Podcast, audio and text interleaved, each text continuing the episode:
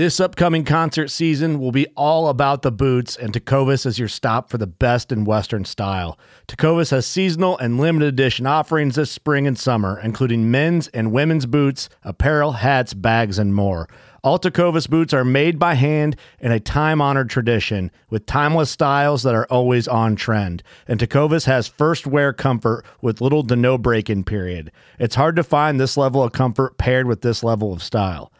Stop by your local Tecovas store, have a complimentary drink or two, that's WCB style, and shop new styles. The smell of fresh leather and friendly staff are at your service. Many stores even have leather custom branding to make your boots truly personalized. And with regular live music and events, there's no in store experience like it. If you can't make it into a store, just visit tecovas.com. That's T E C O V A S.com. They offer free shipping on all boots, as well as free returns and exchanges, and ship right to your door. Go to tecovas.com and find your new favorite pair of boots today. Fishing like a local isn't just about catching fish. It's about connecting with the environment and the people who call it home. It's about hearing the stories and traditions that have been passed down for generations and sharing unforgettable moments with the people you meet along the way. Fishing like a local is having an experience that stays with you forever. And with Fishing Booker, you can experience it too, no matter where you are. Discover your next adventure on Fishing Booker. Action Jackson. Hello there. Welcome to the first ever Elk Shape podcast. I am Dan Staton, and this is my podcast dedicated to elk hunting and fitness. Two of my biggest passions combined into one.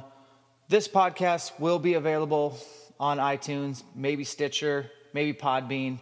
I'm going to look into those. Uh, we're also going to put on the YouTube channel Elk Shape. So we are filming live here. I will bring guests on from time to time as well and answer question and answers type of thing where you guys can send me, get a hold of me, your elk hunting fitness related questions. We'll answer them right here. That way, if you can't sit down and watch from your phone or computer or TV, you can at least plug it in your headphones or in your car and listen to this information and stay on top of your game. So, what this podcast is going to look like is, is we're going to do hopefully under an hour. About a third of it's going to be right into fitness. And if I'm interviewing a guest, we're going to find out about their fitness philosophies, training methodologies, find out a little background information on them. And then what we'll also do is uh, we'll get into elk hunting. We'll find out the type of elk hunting they like to do, the things that they've learned, the mistakes they've made, things like that. And then we're also going to save a little bit of time for what I would call more like leadership development, inspirational, conquering your goals, everything outside of elk hunting and fitness life. Uh, it's a, you can be a, the best version of yourself and be extremely successful at whatever you're doing. All right, so when I have a guest on, I kind of wrote down some of the questions I want to know. I want to know their fitness background, their hunting background. Uh, what does a year's worth of training, a day, a week of training, nutrition look like realistically? How they stay motivated? What's their discipline driver? How do they overcome procrastination, their training methodology or systems, influential people in their life when it comes to fitness, business, elk hunting, all the above. I want to know about the fundamental things that they do day in and day out, the small things that lead to the big things like success in the field and great experiences in elk country. Uh, we want to know advanced tactics, maybe some stuff that they do that we've never heard of or things that they've learned. Um, we also want to know about what they think about the current state of the hunting industry. Is it growing? Is it dying? Is there going to be any more TV hunting shows out there? Are all those guys just poachers? Uh, do they just hunt private ranches? Do they actually ever hunt public land? This hunting podcast is about regular dudes, average Joes who elk hunt with limited amount of time. They save their vacation up, they spend their hard earned dollars, they have families, and they elk hunt and they try to squeeze it in and juggle and balance everything that life throws at you. This is not about you have a TV show, you have a podcast, you have a YouTube channel, and you're just, your whole Instagram is dedicated to plugging your sponsors. With that, let's segue into my sponsors. Now, I can say this about my sponsors they didn't come to me, I went to them. So, basically, what I'm saying is, I use their products. I've I believe in their products, and I went to them and said, I want you to sponsor me. I want you to support me. I want you to be a partner. Some sponsors only give me product. Some sponsors, product and a check. Some sponsors I work a lot with, some once or twice a year. And so a lot of guys want to get into the hunting industry. For me personally, I've always wanted to have maybe just one foot in the door. I felt like hunting should never be a job for me. Hunting needs to stay something that I look forward to. It uh, helps propel and motivate me to make disciplined decisions in my life, in my actions, so that I can go and pursue hunting. Also, I just, I mean, the way that the industry has changed in the last 10 years that I've been in it, uh, it's it's evolving. And so it doesn't suck to have a main source of income outside the hunting industry so I can kind of pick and choose who I want to be friends with, who I want to support. Ho- hopefully, you guys understand where I'm coming from. Bow manufacturer of choice, Hoyt, out of Salt Lake City. Been with them since 2006 when I started with the X Tech. And I've shot all their bows since then. Uh, I've been bow hunting, man, for about 16 years. Most of those years with a Hoyt. I do not have the new Hoyt yet, but I'm looking forward to getting it. But Hoyt has been so good to me. Their bows are super dependable, very tough. I've ran over a bow with a truck accidentally and still went hunting with it that same day and it worked fine. Strings, I get my strings made here in Spokane, Washington. Spokane Valley Archery, Josh Jones is the owner. He's got a brand of strings that he makes, uh, Podium Archer. And this is the first year I ran with him and I switched from another brand. And I can tell you what, I never had to go back and tune my bow all year, which is a first for me. Usually, when I get custom strings, they, they do stretch a little no matter what. And I'm going back in there and having to have some, like the Y yoke twisted or having to shoot through paper quarterly. Didn't happen this year. It was, it was awesome to have field point, broadhead accuracy year round. And that there's a lot behind that as far as your arrow setup and all that kind of stuff. We'll geek out on these episodes. Speaking of arrows, Easton full metal jacket, been shooting those exclusively. I did have a one year hiatus where I went to another brand, hated it, and went back to Easton. I love the full metal jacket, six millimeter. It's awesome. It penetrates. You get the best of both worlds aluminum, carbon, hard hitting. I don't even know. Vanes, wraps, glues, inserts, all that kind of stuff from Bohning. Bohning makes those blazers. I like the two inch. Grim Reaper broadheads, another Salt Lake City brand. Uh, I'm using the Grim Reaper. Hades, it's a micro series. There's a three and four blade. I like both, depending on the setup. If I'm going to shoot longer distances, three blade. If I'm going to shoot an elk or a bear up close, I want a four blade. Uh, I've had great penetration with those. Current sight I'm running with is Montana Black Gold. Uh, I've shot those forever. I love their sliders. I love their durability. They're out of Montana. Kenetrek boots out of Montana. Been with those guys for at least six years, maybe longer. Love their boots. Have several pairs. They all last. They're durable. Uh, I like a higher boot than a low or a mid. I like the high boots. And you just have to try them out. I go non-insulated. I know that's going to be a question in today's Q&A. We'll get to that. Layering system, Sitka gear. I tell you what, there's a lot of choices out there, but Sitka was the first to bring technical hunting pieces to the hunting industry to where there is no more cotton has never been cool since. There's some other great brands out there. I just am very particular to to the the Gore-Tex, the Sitka, out of Bozeman, Love their layering system. I have some videos on YouTube going over those systems. Check them out. Optics, Vortex. I sold all my Swarovskis and I switched to Vortex several years ago. I think it's the best glass for the dollar. And I think that they're basically warranty, lifetime warranty. No matter what goes wrong, they'll fix them. You got to stand behind that company. So I got the their rangefinder and their spotters and their binos and all that stuff. And for a release, I have several releases that I use throughout the year, shooting back tension, thumb barrels, index, single caliper. I like Scott XT Rhino, Scott XT. That's a great release. I have the Exo Mountain Gear, the lightest pack in the industry, in my opinion, with that titanium frame made out of Boise, Idaho. A good buddy of mine and started it with uh, his hunting partner, and they're they're killing it. They're doing great, and I've never looked back since switching. The pack I used to run was Mystery Ranch. I think the pack alone, most of their packs weigh six, seven pounds with nothing in them. And you can pick up an EXO and you're going to save five pounds right out the gates. And you, they're very durable. You can, they have the ability to basically put the meat in between the bag and the frame, and it can handle a ton of weight. They got some great uh, side pockets for spotters and tripods, and it can blow up or it can compress down. I also run their day pack. For game bags, I got a synthetic game bag that I use from uh, Caribou Gear Outdoor, and I love those. Uh, I think game bags are very critical for your success if you take meat as serious as I do. So you shouldn't have any $5 cheesecloth running. Bino Harness FHF gear out of Montana. Elk calls are all Phelps game calls, of course. All my mapping system software is onX Maps. You can say goodbye to the GPS. I never said thought that would be true until this year when I used that app exclusively. Downloaded all my maps ahead of time and had my cell phone on airplane mode and was able to pull up a 3D I could, I'm sorry, not 3D, but I could pull up a Google Earth image of where I was, where I wanted to be. I could also throw a hybrid topo layer over the Google Earth layer or just go basic topo.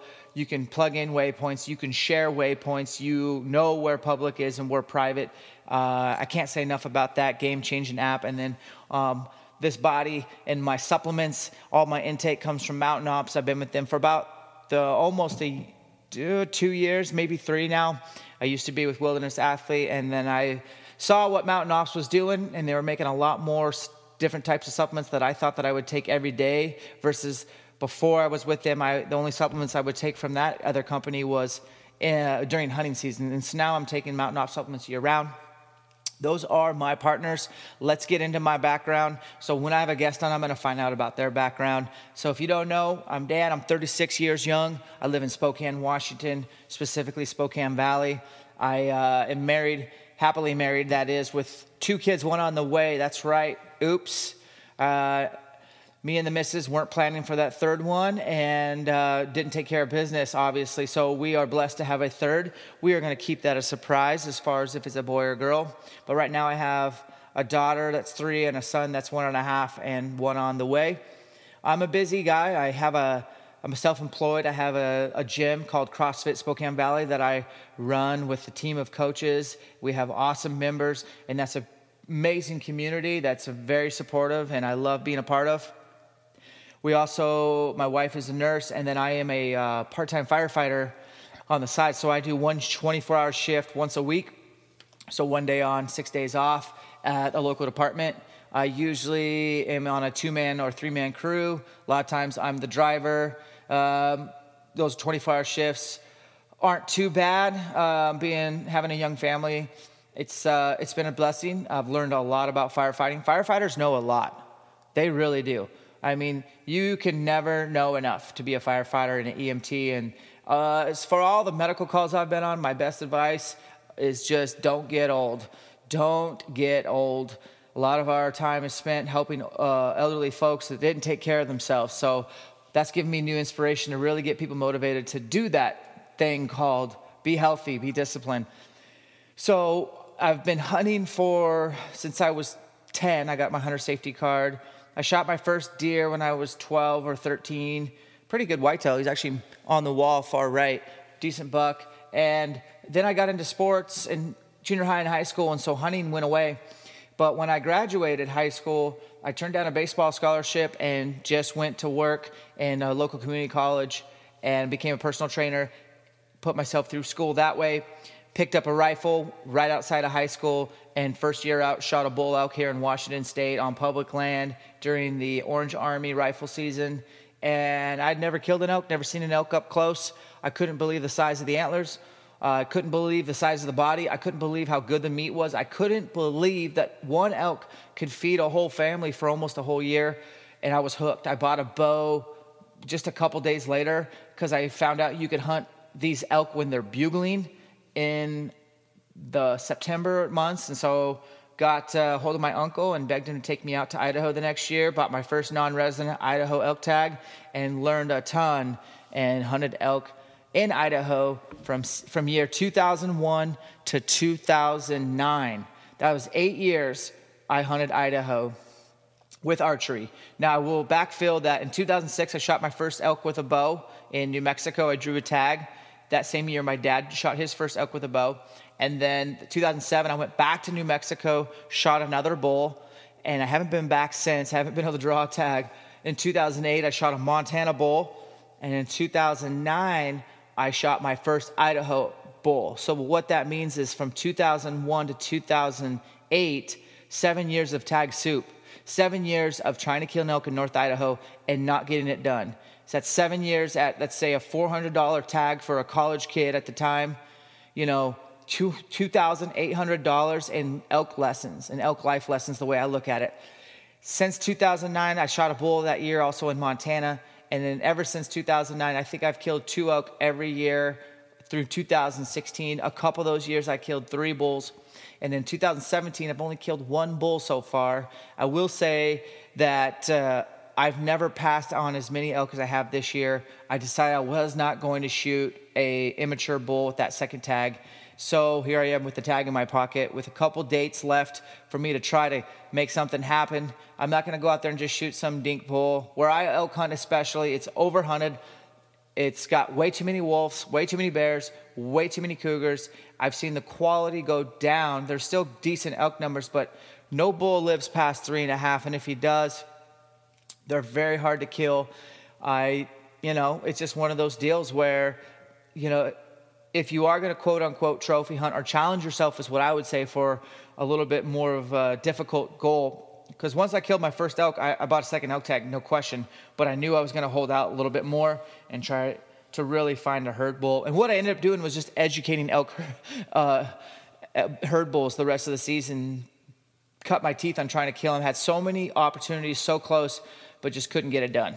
And that's awesome. It's a little humble pie for me, but I told you all that to know that I've, hey, I've killed a lot of elk, over 20, 20 something elk at age 36. And there was a lot of years where I didn't kill an elk. And so I do believe there's a steep learning curve. And I want this podcast to help you conquer that learning curve faster and not make the same mistakes that I have and continue to learn like I do from other people that are better than you. So that's my background. I'm a fitness junkie. I have a master's degree in exercise physiology, an undergraduate degree in exercise science. I've had just about every certification you could ever think of when it comes to fitness, instruction, coaching, certified strength and conditioning specialist, things like that. I've let all that pretty much expire. I have a CrossFit level two cert, level one, uh, some gymnastics certs through CrossFit and weightlifting certs and powerlifting certs. All that stuff is that you can never know enough. You have to continually learn in the fitness industry. And, and I love the fitness industry. I love helping people. And it excites me. And that's important to get out of bed and be excited for what you are going to be doing or pursuing. As far as uh, this podcast goes and the things that we're going to conquer, today we're going to answer some Q&A. I'm a little behind there. And then we're going to end with some leadership, a little bit of a book plug, if you will, for what to do. And I'm gonna try to keep this under 40 minutes. That's my goal. So, all right, for Q&A questions, we got, oh, this was sent October 10th. So I'm a little bit behind, Aaron. Rich, he says, First off, I want to say you're a badass and I love your videos. Well, thank you, Aaron. I appreciate that. He says, I'm going elk hunting in Cle Elum, Washington with modern firearm. I usually hunt archery for deer and I've had a lot of success over the years. Elk season opens October 28th through November 5th. I will be there for three days prior to the opening. Do you have any tips? I've never hunted there, and I'm very excited for that. Okay, so he's never hunted elk there. He's hunted deer there. You're going to be hunting in Washington State. Washington State is a difficult state to kill something with a rifle, especially in that Cle Elum area. It's got a lot of access. I 90 runs right through it. Uh, you know, everything North Cascade, South Cascade type area. There's good elk densities. You're gonna have to get away from everybody. You're gonna have to find that time of year into October. There may be a few bulls with cows still, Some of the bigger bulls have pulled off. Some of the bigger bulls have pulled off for quite a while. Maybe they're bacheloring back up. Maybe they're running solo in sanctuary areas, which means food, water, cover, not travel far, not get disturbed, that kind of scenario. So, really find a place where you don't want to pack an elk out, and that's probably where you'll find some mature elk. If you're looking for any elk, you might catch a rag or some spikes with the cow still. You just, you know, you're also going to count on the fact that on that opener, there's going to be a lot of gun shots, and those elk are going to go where you can't. They could get pushed to private. So you might want to hunt some boundary ground and try to figure out their escape plan.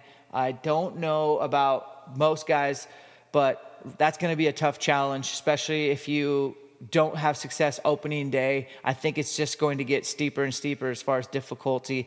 But you, are not going to kill one from your house, so give her help. I will say that Washington for non residents is a horrible state because you have to buy that hunting license and you're basically out a couple hundred bucks and then you're left with the left, uh, this tag that has horrible dates. And yeah, you have to choose a weapon. And the, the seasons are extremely short. The archery season here is maybe two weeks a muzzleloader is maybe five to seven days, and a rifle is maybe five to seven days. And you don't get to hunt all three, you got to choose one. And there's a lot of people that live on the west side of Washington that will come over to eastern Washington. They also divide the state in half. You have a west side tag or east side tag. You can't do both. Um, there's no there's no doubt in my mind why I don't hunt Washington for elk. I just don't I just don't see value there. I wish I could kill a $40 elk. That would be awesome, but it hasn't worked out that way. I hope that helps. Aaron, thanks for the question. Question number two is from Brad Johnston. Do you use insulated or non insulated boots? Brad, I do not use insulated boots. My feet would be on fire. I'm constantly moving. I wear the same boots in August that I do in September, that I do in November. In November, I might wear two pairs of wool socks, but a lot of times I'm still moving, still glassing, and I'll start a fire if I'm going to glass somewhere a long time. But as far as late seasons go, I generally non insulated. And for socks, I like the Kenetrek socks. They make socks now that are awesome. They fit really well. I don't like big, bulky socks. I already put an insert into my boots, so the boots I want them snug and tight, but I don't want them too tight or too too hot. So non-insulated if you're hunting out west. If you're a tree stand hunter in the Midwest, you probably want a pair of insulated boots. If I'm hunting deer, and like I am going to be in a few weeks, I'm usually in a heater bodysuit, so it doesn't matter really what's on. But I also have zero body fat, and I get cold easily. So there you go. Okay, Connor wants to know after watching one of your videos recently where you talk about helping with the wolf problem in the panhandle of Idaho, I was immediately interested. I'm a huge advocate of predator management and would love the opportunity to harvest a wolf if you have any tips on locating and hunting wolves. I would be all ears.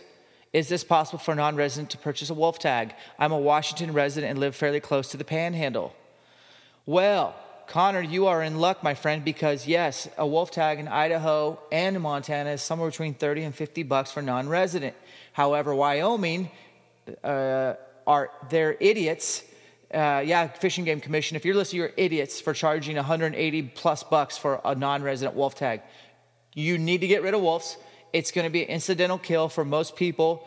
So charge 20, 30, 40 bucks for a wolf tag. They'll pick it up just in case, and that will help manage a fraction of the unmanageable wolf population. Don't even get me started on wolves, I'll go off, but I've seen it with my own two eyes what wolves are capable of.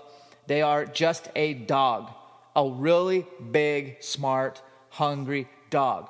They're not majestic. They're, people get excited, like, oh, I saw, I get to saw a wolf, I saw a wolf track, or I heard a wolf howl. It's not that cool. It's a dog, it's a mutt. It's just this killer. And they just eat and they kill and then they kill and sometimes don't eat. They just i don't know. There's a place for them there's a space for them i just don't know how we're going to manage them i haven't seen it done well yet. I can tell you that i'm coming off the worst elk hunting season in idaho as far as wolf encounters go. Now i personally have seen double digit wolves with my eyeballs and double digit wolf encounters. That's where i'm visually seeing an elk uh, I'm sorry, I'm visually seeing a wolf and trying to kill it with my bow during archery season. I've held them in, you know, in the winters and not been able to get shots. I've hunted, I've never killed one during um, with a rifle during wolf season in the winter, like when you think you'd have opportunity, especially in February when it's their breeding season. But they're uh, they're there. They like the high country. They like the ridge lines. They travel in what I would say is big, long circles of 20 to 70 miles, and they go from drainage to drainage. They cruise ridge lines. You can trap. All you have to do is take a trapping class, which I have done in Idaho. You can snare, trap, the caveat is you have to check your traps every 72 hours, so you have to have a lot of time on your hands.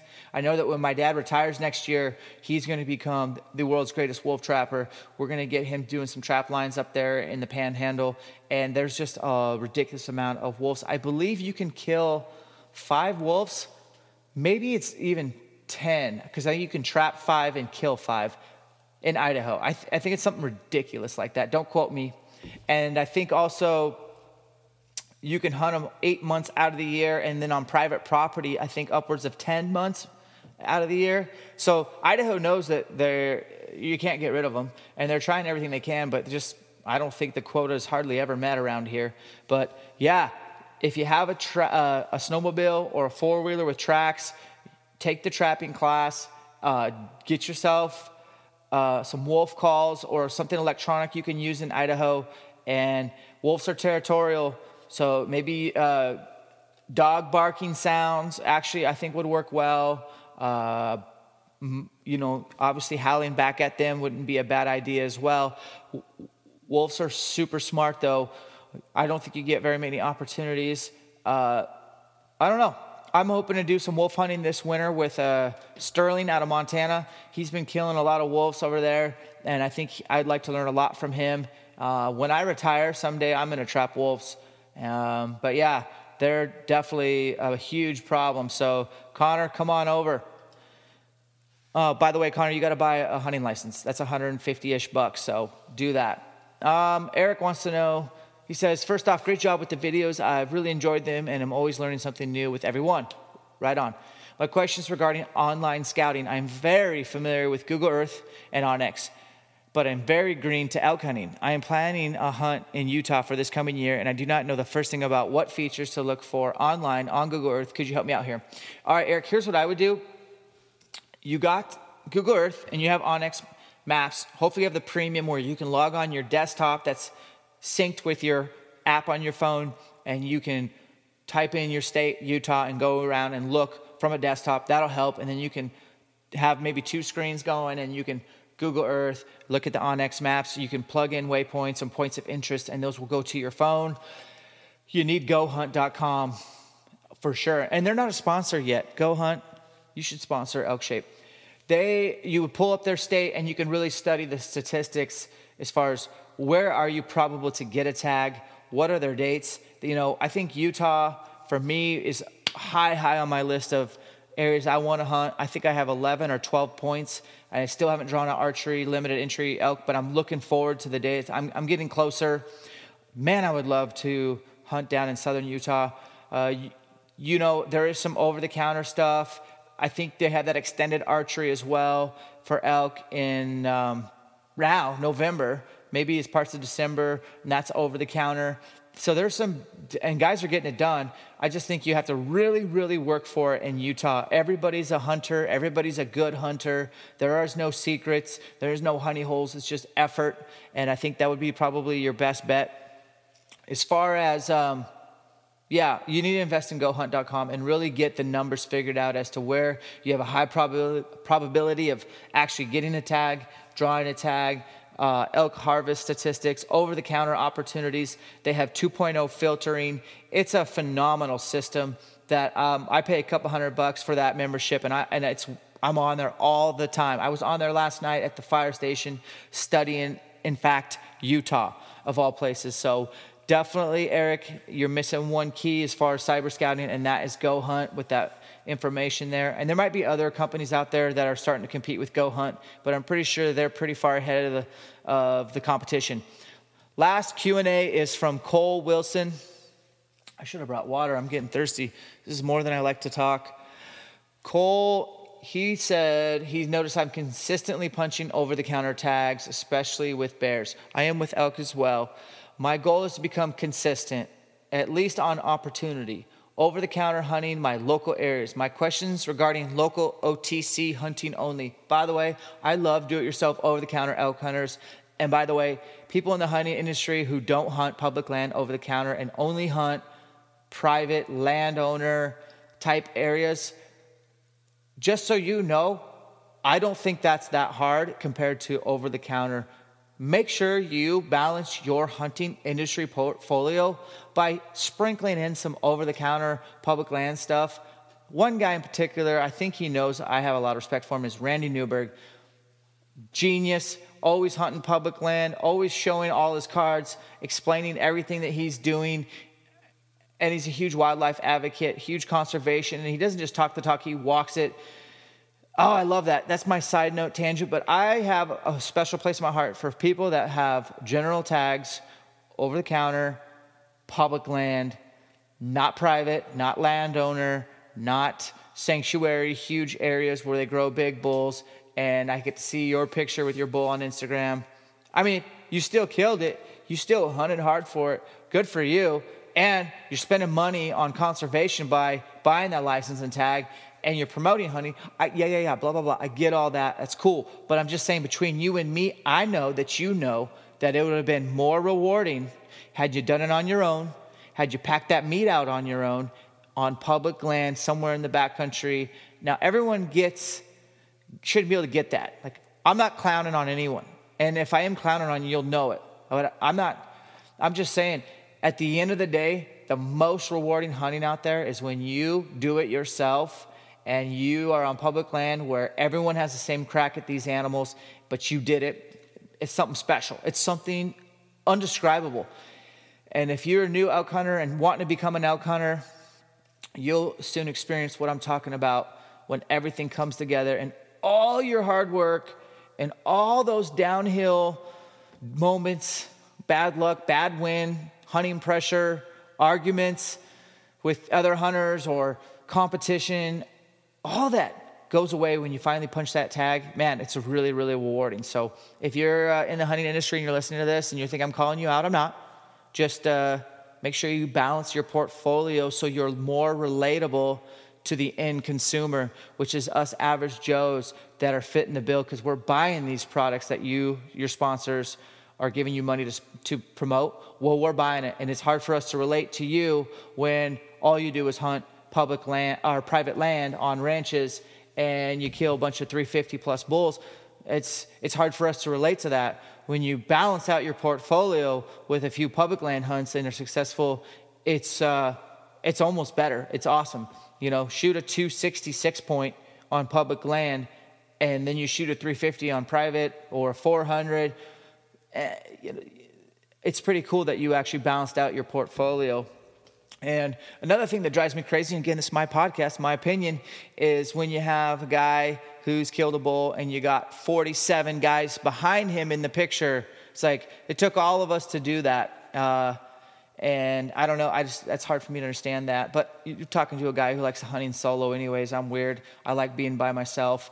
And so, anywho, I digress. So, back to his questions about over the counter. What is attributed to the most, what? What has attributed the most for you to see more game? Um, I would say being patient, glassing, uh, glassing comfortably, get the pad for your butt, get your binos on a tripod, get a really good spotter, get a phone scope, grid, glass, repeat, find good places to glass from, find areas that old burns to glass, find areas that are hard to get to to glass, and stay there in glass and glass and glass until your eyes bleed he says, if you can use your 2017 bear harvest as a prime example, how many years did it take you to learn the country historically?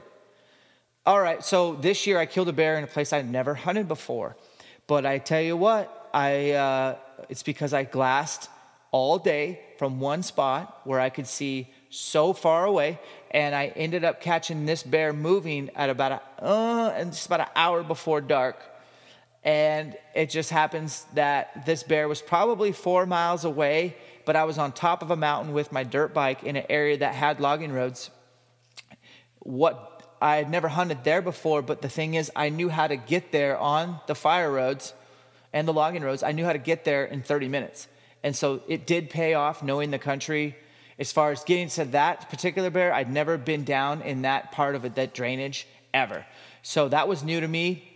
And I can tell you that it was very gnarly dropping into that canyon, crossing that creek. I got water up to my thighs, and obviously it's spring, water's high, but got that bear killed, and then packing him out was hell. I remember that bear this year, I got back to uh, camp at 1 a.m., and my wife was still up with my dad because they were worried. They thought something maybe happened to me or I killed a bear.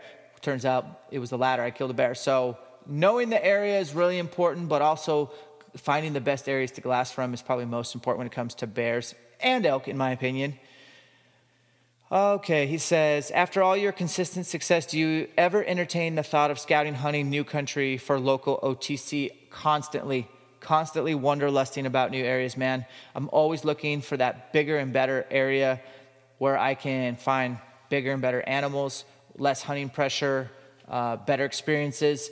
So, yeah, I wanderlust a lot. I spend way too much time on a computer looking for new areas to check out, constantly wondering what's over on the other side of that mountain. And that will never end. And I think that's really important. I'm not married to one spot. In fact, too many hunting areas change year in year out especially in idaho where you have a high density of wolves and uh, like last year's winter brutal you're going to have to be able to adapt and mix up where you're going because you know mother nature she doesn't care uh, last question. Are there any local spots that you routinely hunt and do not use trail cameras?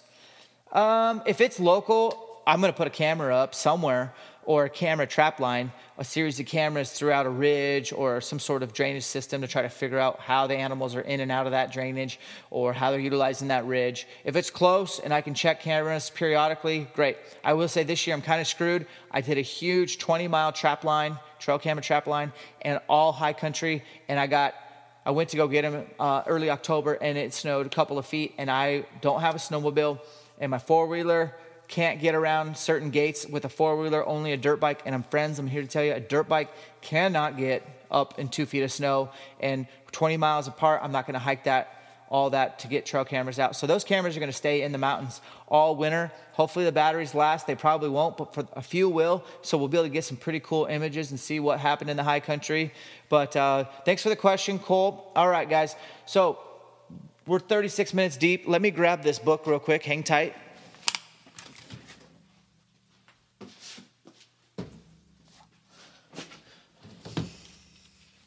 All right, headphones are back on. All right, so this book, Discipline is Freedom, by Jocko Willink. Jocko's podcast. You've probably heard it if you're into podcasts. Jocko, I love his podcast. So, this is the part of the podcast where I kind of want to get motivational, inspirational. And look, this book just came out. It's awesome. It's kind of like, it's written in a way that and I haven't finished it yet, but so far it's written in a way that I've never seen any other book. It's not like chapter one, chapter two with the intro and, and all these self help guru stuff. He just gets right to it. I think you could break this book into two things your thoughts and your actions. And before you, what does this have to do with elk hunting? This has everything to do with elk hunting in my world. Your thoughts and how you think and how you control your mind is going to dictate how good of an elk hunter you are. Let me explain. So, this book talks about how there is no shortcuts, there's no hacks, there's only one way it's the disciplined way. And his mantra is discipline is freedom. Freedom, what? I think everybody knows what freedom is, right? Uh, I think when you ask people, what kind of freedom do you really want? I think the first thing they'll say is, I want financial freedom. Well, who doesn't? There is no low road to financial freedom. Not in my experience. I'm 36, and I can tell you right now, I want financial freedom myself. And so you have to have discipline on your finances to get there. You have to say no to the things that are sparkly and you want now. And you have to delay gratification to get to the end goal. I'll give you a couple examples. Uh, so, and I'm going to be always, I'm just going to be super honest for, for where we're at. I have a 2015 Tundra. I don't have a truck payment. My wife has a 2012 Tacoma. She doesn't have a truck payment. We paid cash for our trucks, and we don't have that monthly eating at us, okay? We have a cabin in Idaho that was extremely expensive. I bought it with my dad nine years ago. We owe 75,000 left on that. That's our biggest debt. And then our mortgage on this house. And we still we put a significant amount of money down on this house to bring that mortgage down. And we're making extra payments towards the interest. So if you know dave ramsey i'm a huge fan of that and that snowball debt effect. It really does work. As you build pay off small debts all of a sudden that money is freed up to go towards more debt once that debt's paid off more money is freed up to go towards the bigger debts and all of a sudden you start looking back after a few years and you have conquered a lot of debt. We are on pace. Our goals are to have no mortgages. It's going to take years, but we're not doing anything dumb because we have been disciplined to try to accomplish our financial goals so we have financial freedom, which I like Dave Ramsey's build your wealth and bless people. Doesn't that sound sexy? It does to me. The other kind of freedom people want is freedom for time. Now, if you're an elk hunter, you need time to elk hunt. It takes a lot of time especially public ground, over the counter general stuff. It could take 10 days, 14 days. You could hunt five states in 50 days, like the land of the free. Wouldn't that be fun to do? Well, that's going to take some discipline as well with your time. And think about it are you squandering any precious moments a day? Do you sit there and watch YouTube video and then another one pops up? You're like, ah, I'll watch another, and then another. And these are dumb videos that waste your time. Do you squander time watching TV? When's the last time you actually sat down and read a book? Do you go ahead and eat out and spend waste money and time when you could have actually cooked all your food in an hour for the week? That's to make you healthier, better choices. So I'm loving this book. It is my love language. Discipline is my love language. Discipline is not an external force, it's an internal force. And this book's talking about mind control, not like weird war game tricks, but like controlling your thoughts, controlling your mind, and eliminating weakness. Now, you can do all these things in the name of elk hunting as well. Because for me, I want to eliminate debt. I want to have financial freedom. I want to have time to spend with my family and to go elk hunting and be out in the mountains. And so I have to be extremely disciplined with my financial decisions. I also have to be disciplined throughout the year so I can have enough time set aside in the fall to really dedicate myself to elk hunting because it's that important to me. And then throughout the year, preparing physically and mentally for elk hunting because I never want my mental toughness or physical ability to get in the way of elk hunting. What I mean by that is I don't want, I don't see me never going, man, I can't make it up that mountain today. I just don't have what it takes. Oh, that elk bugled too far away, or oh, there's only an hour left of dark. I don't know if I can get down there to that bull. And, and if I do, uh, I mean, maybe I'll run out of daylight. Now I got to hike all the way back out in the dark. No, that's going to get you nowhere. You just have to have the physical ability and the mental toughness to do whatever it takes to get that bull or to get yourself an opportunity with a bow or with a rifle or whatever. So, to me, this book is a must. I haven't even finished it. We are going to touch on it more. Your closing notes today is that discipline is freedom for elk hunting as well. I might even have to make a shirt that says elk discipline. And that just means discipline and how hard you work as far as exercising, training, shooting your weapon, scouting, working out your job, working on your family, making sure that they support your endeavors, that you have the financial support, that you can do the hunting and it's not going to jeopardize anything, making smart financial decisions for the future so that you can elk hunt more, you can get more experience. To me, I'd rather have a pile of experiences and adventures than a pile of money when I die. So pay those bills off, free up your time, take care of your body. This is what Elk Shape's all about. And you can see I get fired up talking about this stuff. That's what's going to separate this podcast from the others. You're going to listen to this. You're going to learn some stuff about fitness. You're going to learn some stuff about elk hunting. And hopefully at the end, you're going to learn about some stuff about what it takes to be successful, be a leader of your family, at your work, and whatever you're interested in, whatever you're passionate about going towards. So, to wrap this up, this is Elk Shape Podcast numero uno. More to come. Check us out on elkshape.com. Hit me up on Instagram. I'm uh, at Dan the Fitness Man. You can direct message me any questions or whatever. Follow along with my crazy life. And then you can always shoot me an email, elkshape at gmail.com. And I appreciate your guys' support, and I look forward to doing mo- more of these. If you guys have any ideas for guests or someone you want to be interviewed, they don't have to be mainstream celebrity. Anybody who's just a badass who gets after it and has a passion for fitness and elk hunting, let's interview them. Let's learn from them. You guys take care. I'm signing off.